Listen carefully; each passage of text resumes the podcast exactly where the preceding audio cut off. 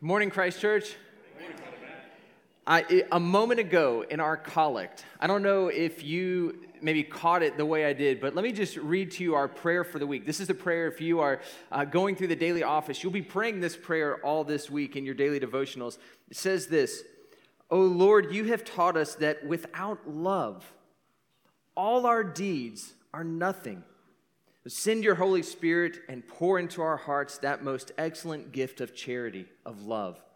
So hold on to that and let me pray as we go into our sermon this morning. Lord, all of our deeds without love are as nothing, but with love, only the love of you poured into our hearts, suddenly they take on eternal significance. They are like tidal waves that just keep on rippling far beyond initial action. So as we prepare to hear from your word, to hear from the Gospel of Matthew, to hear in this sermon, would you speak to each of our hearts and pour out your love that we may more deeply love you and love our neighbor? It's in your name we pray, Jesus. Amen. We are in a series right now going through Matthew's gospel. And sometimes, I just have to be honest with you as a preacher, sometimes when you prepare a sermon, um, everything just comes so neatly together, and you think, that's it, that's a sermon I'm supposed to preach. And it's pretty obvious and quite easy. Other times, there are so many things happening in a passage, it just becomes exciting and you think, well, we could talk about this, or we could talk about this, or any number of different things. And at the end of the day, you just kind of throw back your hands and say, Lord, it's all good what do you want to talk about today? And this is one of those types of sermons where we can go. I mean, there, there could be an entire month long series through Matthew 2. So much is happening, not just at an interesting level, but so much is happening at a heart level. And what does it mean for us who try to follow Jesus in this world? And so, one of the ways I, um, I tried to narrow down what, is, what are some of the main themes about Matthew that we might talk about this week is I did a word cloud study on Matthew 2. Has anyone ever done a word cloud before? A couple of you know what this is. So, so, what it is, it's a way of analyzing a text. And you can do this with any writing, not just the Bible. Um, but you take it and you, you put it into a, a word cloud generator. And the more certain words show up, those words become bigger and bigger. So it lets you kind of pictorially see what's the whole, what's this paragraph talking about, or what's this chapter talking about. So I read in the ESV, which is a very literal translation, and I put Matthew chapter 2 into a word cloud, and this is what it looked like. And you can see, if we go to the next slide, here are the two biggest words child and Herod. And I thought, okay, I'm reading the ESV, a very literal translation. I wonder what a more um, conversational translation like the message, what might it say are the main themes of chapter 2? So we'll go to the message, put that one up. You can see some of those words. And again, what do you see are the biggest words? Child and Herod. Whatever Matthew chapter 2 is about, it must be about the child and Herod. Which is another way of saying, as we've been talking about Matthew's gospel, Father Cliff over the past couple of weeks has said we're in the introduction and we're setting the characters. Chapter two might be called setting the conflict. You're setting the tension. What is, what is going to propel this story forward? And I would say this theme right here, two rival kingdoms, is the whole theme of the Gospel of Matthew that there is a true king who calls for our obedience, and yet we live in a world under different powers and under a different kingdom. What does it mean to live in the world where uh, you are trying to faithfully follow Jesus, the king, and yet also there are other rival kingdoms and rival ways of living?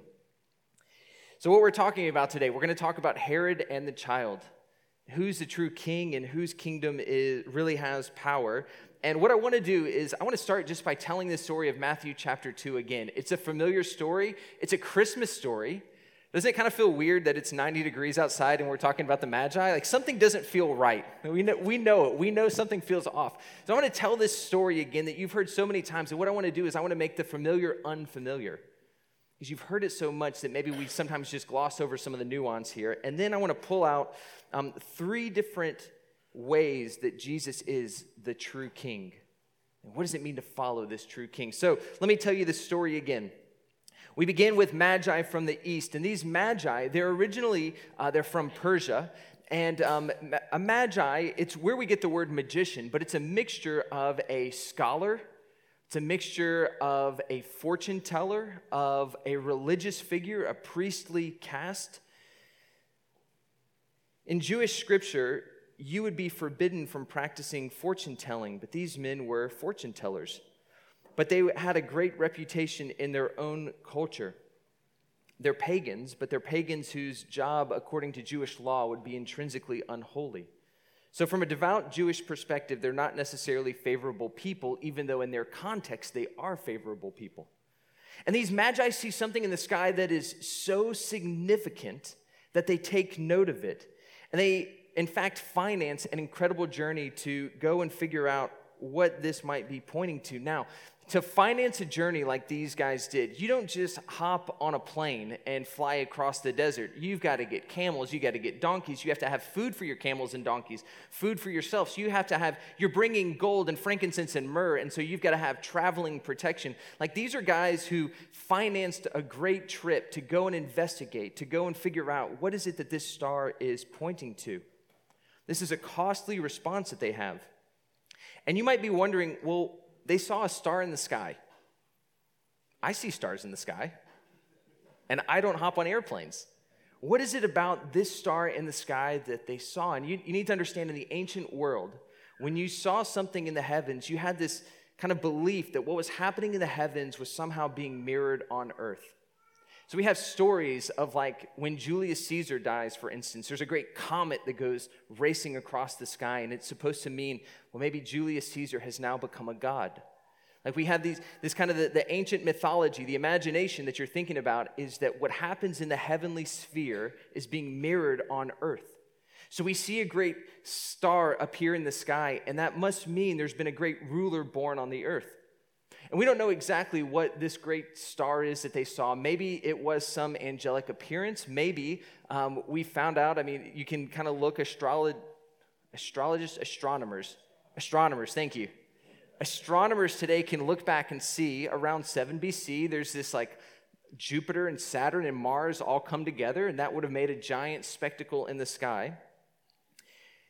We don't know exactly what they saw, but take note of this something happened in the natural world as a sign that led these people to go and make an expensive journey. They felt like they had been communicated with. They went to Jerusalem because this is where you expect the king of the Jews to be born. Only Herod doesn't have any newborn children. I mean, can you imagine showing up at the palace and saying, We're here to worship and honor the newborn king? And Herod says, What king? What's, I don't have any newborn children. So he immediately becomes suspicious.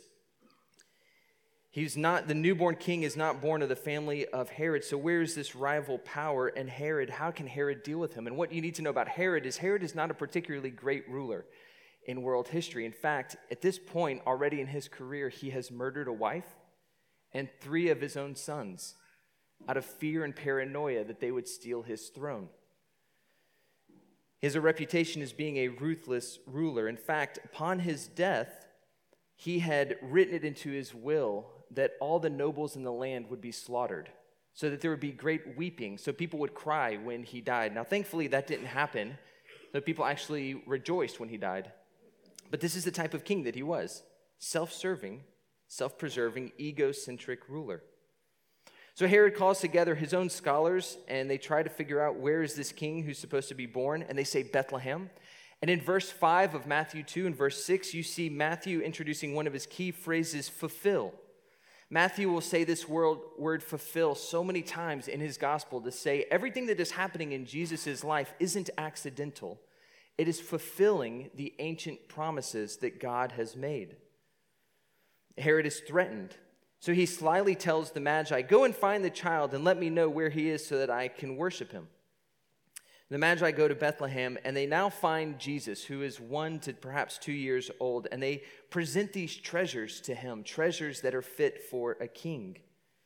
And then they're warned in a dream not to take the normal route back home. If they took the normal route back home, they would pass again by Jerusalem. And you just can't pass by Jerusalem in an entourage as big as theirs and not be noticed. So they're warned they go a long and circuitous route back through the desert south, a difficult road back home. And while they're making this return journey home, Joseph also has a dream warning him to take Mary and Jesus down to Egypt and to remain there for safety. So he flees there and he takes the Holy Family with him. And I just want to make a parenthetical comment here. I, uh, back in Kentucky, had a friend who is an Egyptian born Muslim, and he had converted to following Jesus. And he said how important this passage was that Egypt, which is known as the bad guys throughout the Old Testament, that Egypt could cradle and protect the Savior. It totally reframes who Egypt is in his mind. And then just to point this out as well, that our Lord becomes a refugee. Like in modern political climate, we would say he's an asylum seeker. He's seeking safety at cost of his life. And as we approach political decisions in our modern world, our faith doesn't allow us to operate in a vacuum. Our Lord was displaced, and it doesn't mean we have to have open borders or anything else, but it does mean we can't be dismissive of refugees and asylum seekers because our Lord was one. So, Herod, when he realizes the Magi have deserted him, this ruler becomes enraged and he does something truly unthinkable. And you've heard this story before, but hear it again. A ruler, in his anger, puts to death all of the boys under the age of two in the vicinity of Bethlehem. This should evoke in your biblical imagination Moses and the story of all of the children, all the Hebrew boys being killed that early. This action offends us so deeply because we know how precious all life is. And again, a parenthetical comment here Christians are called to be radically pro life for all of life. We often say from the womb, from natural conception to the tomb, to natural death. There's a radical pro lifeness of standing for life. And we see the exact opposite in Herod here. And the chapter ends with Herod's own death and the Holy Family coming out of Egypt and back into Israel to Nazareth. Okay, that's the story retold, refamiliarizing ourselves with these details. And I want to bring up just a couple of uh, themes about this king that we worship. Who is this king? Who is this child that we worship? And what is his kingdom like? I want to bring up the first point is um, the king who summons us. What sort of king do we worship? The king who summons us. Here's a king who summons all to worship him. And think in this passage of the ways in which God has invited others to worship him, who he's spoken to. Think about this to the Magi, the unclean pagans. He has sent a star. He's reached out to them through natural creation. He's kind of stepped down into their language and said, You're looking for me in the stars. I send you a star to know to worship me. Then he sends them a dream, warning them not to go back to Herod. To Joseph, he sends a dream that takes the family to Egypt. To the Jews, four times in the chapter, in Matthew chapter 2, they will hear that it was fulfilled, citing promises from the Old Testament.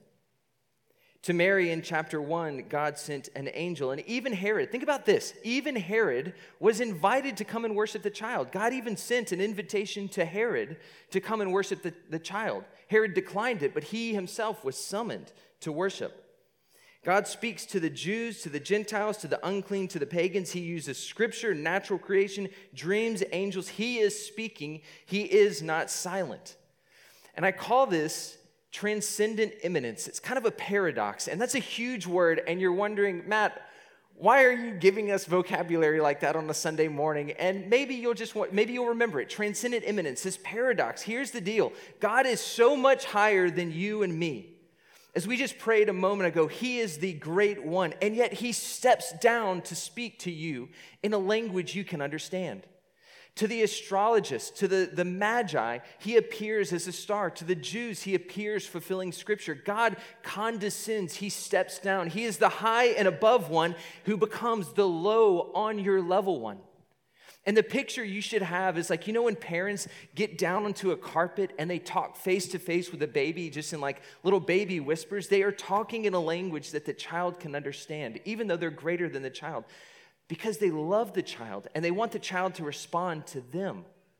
This is the God who is summoning every human throughout the world to worship him, the one who is inviting every human to worship him, the one who is speaking to every human to worship him. He stoops down. We have a theological word for this, and it's called prevenient grace. Again, more vocabulary this morning. Write it down if you want to. This is an important concept to understand because um, early church fathers came up. They said, listen, we aren't even able to respond to God. We don't go first to God, God always comes first to us. Prevenient grace is the grace that comes first to you, allowing you to respond to God. You can't go to God on your own. You're not good enough. You don't know you're a baby can't stand up and walk to its parent. It is invited, it is summoned, it is spoken to by the parent. The parent lifts it up. God is sending all over the world at all times his spirit to call you, to beckon you, to invite you to respond to him. Think about how you came to know Jesus. What were the circumstances? Maybe you were born in a Christian home. For me, there were all these coincidences, right? All these coincidences as I was coming to know Jesus, these friends that suddenly came into my life the situation that was in my life, things that were happening, all felt like coincidences. And as I look back now, I see God was, he was closing the circle around me. He was drawing me closer and closer. He was summoning me to himself. Things were ap- happening outside of my control, led me to the point to realize there is a God, there is a king, and I'm being summoned to worship him. Prevenient grace, God is calling out to everyone. God has sent out his messages, his signs all over the world. And we talk a lot about evangelism around here. In fact, we have Father Herb, who is evangelist in residence, leading classes on how to become better in evangelism. Here's what you need to know about evangelism you are never the first person speaking to another person, you're always the second. God is already, have this imagination, have this confidence. God is already drawing every person to himself. He doesn't need you. And that should give you a sense of comfort, relief, confidence. Here's another way you might think about this. Um, we have a number of artists here at Christ Church. Do you know that? Do you know we have a number of artists here? Wonderful, wonderful artists. If you have ever been to an art gallery, maybe you've been to East, East Austin Studio Tour, and you look at a painting, you can look at a painting and it says something about the artist just by looking at it. But then once you read the artist's statement, it says a little bit more about what you're looking at right there. But how much more when the artist is standing behind, beside you, saying, This is what I'm desiring to communicate? The artist speaking to you. Jesus is always speaking to you, always summoning you. And this doesn't end once you begin to follow the king. He always is summoning you to worship him more deeply. Every day, every minute, God is wooing God is inviting, summoning you. He's speaking to you as if you are the only person on earth, inviting you into his presence. This is the goal of life that you would see God face to face. So even now, God is speaking to you. And we'll talk about this in a minute. God actually likes you. That might be surprising, right? God likes you, He is interested in you. You're His greatest project in your life. He may feel distant to you for a moment, but he's still speaking. I had one spiritual director say it this way, and I think this is just a lovely image to think about God. Sometimes when God feels so distant and we wonder, God, are you really still speaking to me right now? You know, sometimes how grandmothers, especially, will play that game with their grandchildren where they play hide and seek. And then they hide in the most obvious place. They like pull a curtain in front of them, but their feet are sticking out, and you know, the kid can see their form behind the curtain. They're wanting to be found, but they want the child to seek for them. And the spiritual director says, This is how God is so often with us. He is still speaking to you, but He is inviting you seek me, search for me, that you may find me. Let me encourage you today if you feel like God has not spoken to you in a long time, during communion, go to one of our prayer stations and just say, I just want to hear from God. I believe He speaks. Would you would you just listen? Would you pray and help me to hear the voice of God right now speaking to me? Our King summons. He is speaking all over the world, He is calling all over the world. That's the first point, this character of our King. Secondly, Jesus is the only King. In the end, Jesus is the only king, the final king who rules over all. All the rival kingdoms of the world will one day end, but his will remain. What I mean by saying that Jesus is the only king is that there is an exclusive claim Jesus makes to each of us. Think of the Magi. The Magi cannot both obey Herod and obey the king. They have to make a choice. There comes a decision point in their lives. I call this inclusive exclusivity.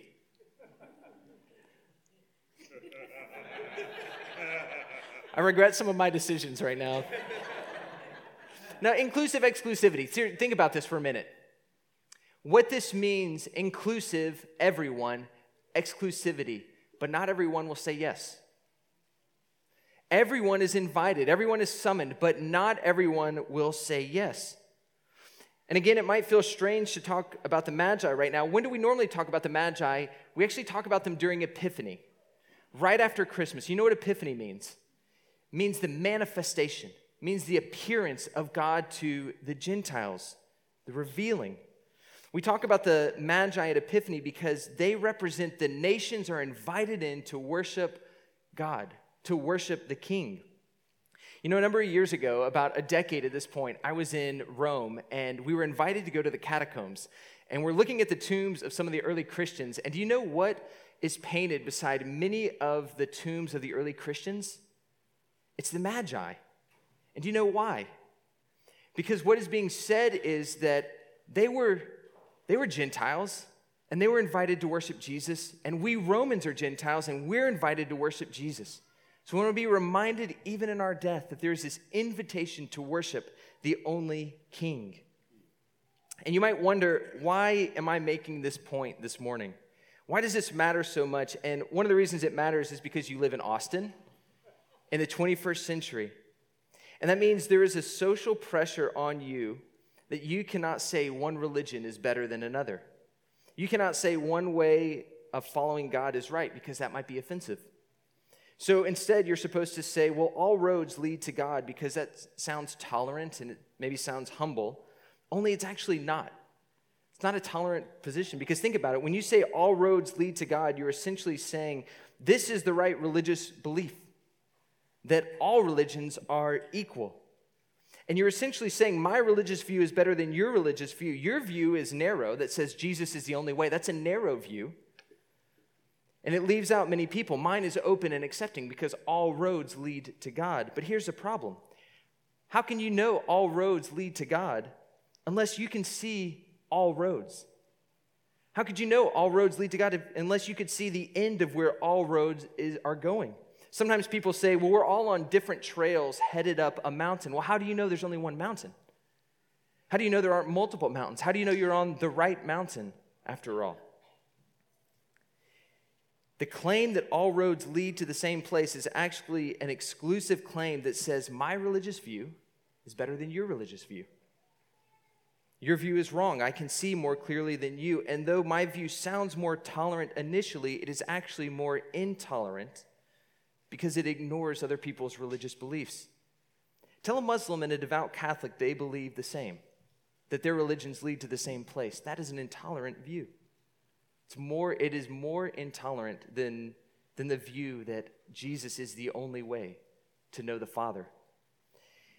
When I talk with people who aren't following Jesus, I don't begin by saying, you know, there's only one way. You know, I, I, that's not particularly where I start the conversation, but it inevitably comes up. I was in an, uh, an Uber recently, and um, the Uber driver, I wasn't wearing my collar. Okay, this conversation just happened. I hopped in the car, and the Uber, Uber driver turned to me and said, Hey, we've got about 20 minutes in the car together. Um, if a man sleeps with another woman who's not his wife, do you think he cheated on her? And I said, Brother, you have no idea who you just started talking to.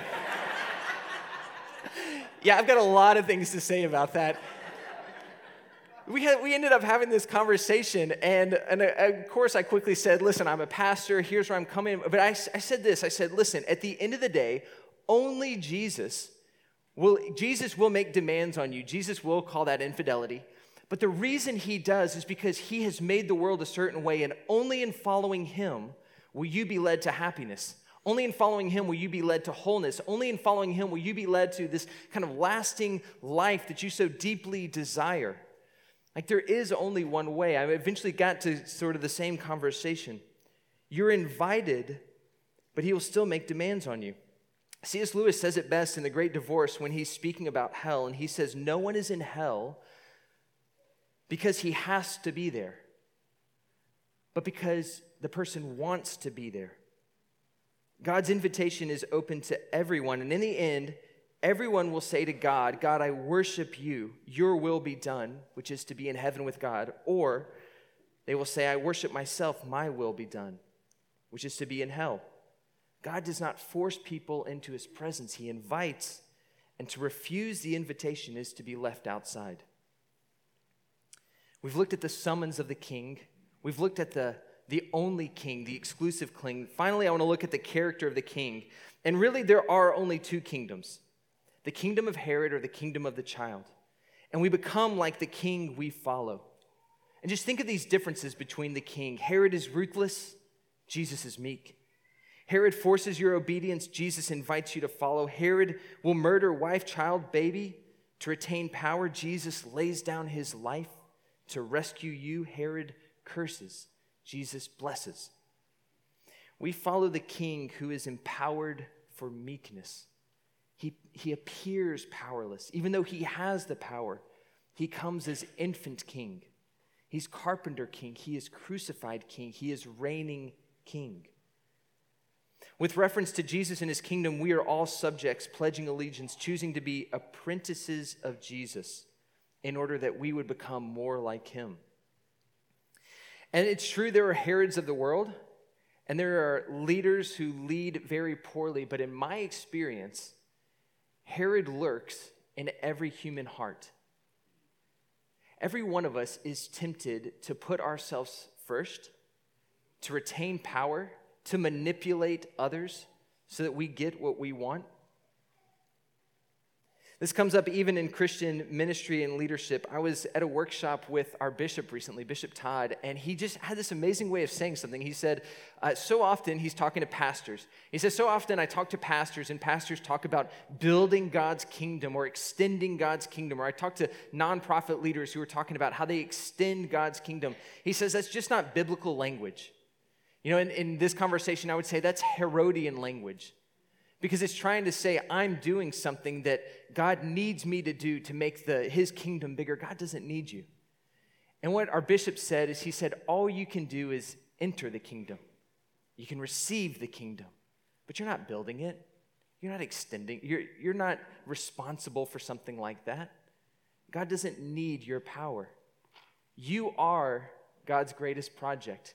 At the end of your life think about all of your accomplishments right now your accomplishments in work, your accomplishments in, in school, businesses perhaps you've started, children you've had, things you've watched go on. At the end of your life, will you hold all of your accomplishments up and say, God, look at all that I've done for you? Will you hold them before God on the final day and say, This is all that I've done for you to build your kingdom? Shouldn't you love me now, God? Or at the end, will you simply say this I'm yours, Lord saved by your grace, your son dying for me, may I enter your kingdom. May I receive your kingdom. You are our Lord's greatest project. He desires you, He loves you. He will command you, and He will command you and call you to what I call counterformational practices ways of remaking your heart so that you can freely love God. You know why we tithe every week at church? It's not just to fill out a church budget, it is to loosen the grip that money has on our hearts. To be reformed to say, I don't own money. I'm steward of money, steward of resources. Why we confess every week? It is because we are all sinners and we are reminded I am imperfect and it is only by grace I'm saved. Do you know we take a meal together every week? Because we say, I need your grace more, God. Reform my understanding that I'm not capable in my own efforts to do much of good in the world. I need your goodness. Remember the opening prayer I prayed? Pour into our hearts your love, God. That's why we come forward for communion, that our hearts would be poured into by God, a counterformational practice say something different about the way we live in this world. Do you know why we practice forgiveness. This is our, if you want to know about conflict resolution, right? You want to take a seminar on conflict resolution? Here is the Christian approach it's called forgiveness, which is bearing the cost that you could pay back to another person. It is a counterformational practice that forms your heart to follow this king and to lay down the Herodian impulses in your own heart. Your own heart will want to follow Herod. You will want to hold power like Herod. You will want to be known like Herod. And yet, in these practices, you're simply saying, Holy Spirit, remake me. Make me anew. New creation, recreation, image of Christ. You know, I often say around here, you've heard me say it before, you are not just a human being, you are a human becoming. Every one of you is becoming something. You're becoming either into the image more and more of Herod, more and more into ruthlessness, power hoarding, self centeredness, or more and more into Christ the one who's empowered for meekness, the one who freely gives his life away, the one who just lives in a freedom and a grace and a love that extends to other people. Not a forced love, but just natural, spontaneously flowing out of themselves loves. You are not just a human being, you're a human becoming. And in the end, every one of us is becoming either more as Herod or as the child. And that is going to be the whole theme of the Gospel of Matthew. These are the kingdoms in conflict, and which will you follow? Can you learn to take up your cross and follow Christ daily in life? And that's what we hope to. As our aspiration. Would you pray with me? Lord Jesus, you are Lord, good Lord, rescuer, deliverer, the one who pours out your Holy Spirit into our hearts, inviting all of us, speaking to all of us. And right now, here in this place in Christ Church, would you speak more deeply to our hearts and invite us more to follow you, to love you more freely, to love our neighbor as ourselves, to be content and at peace in the world, recognizing you are the in charge king, not us. Would you fill us with your spirit? We pray in your name, Lord. Amen.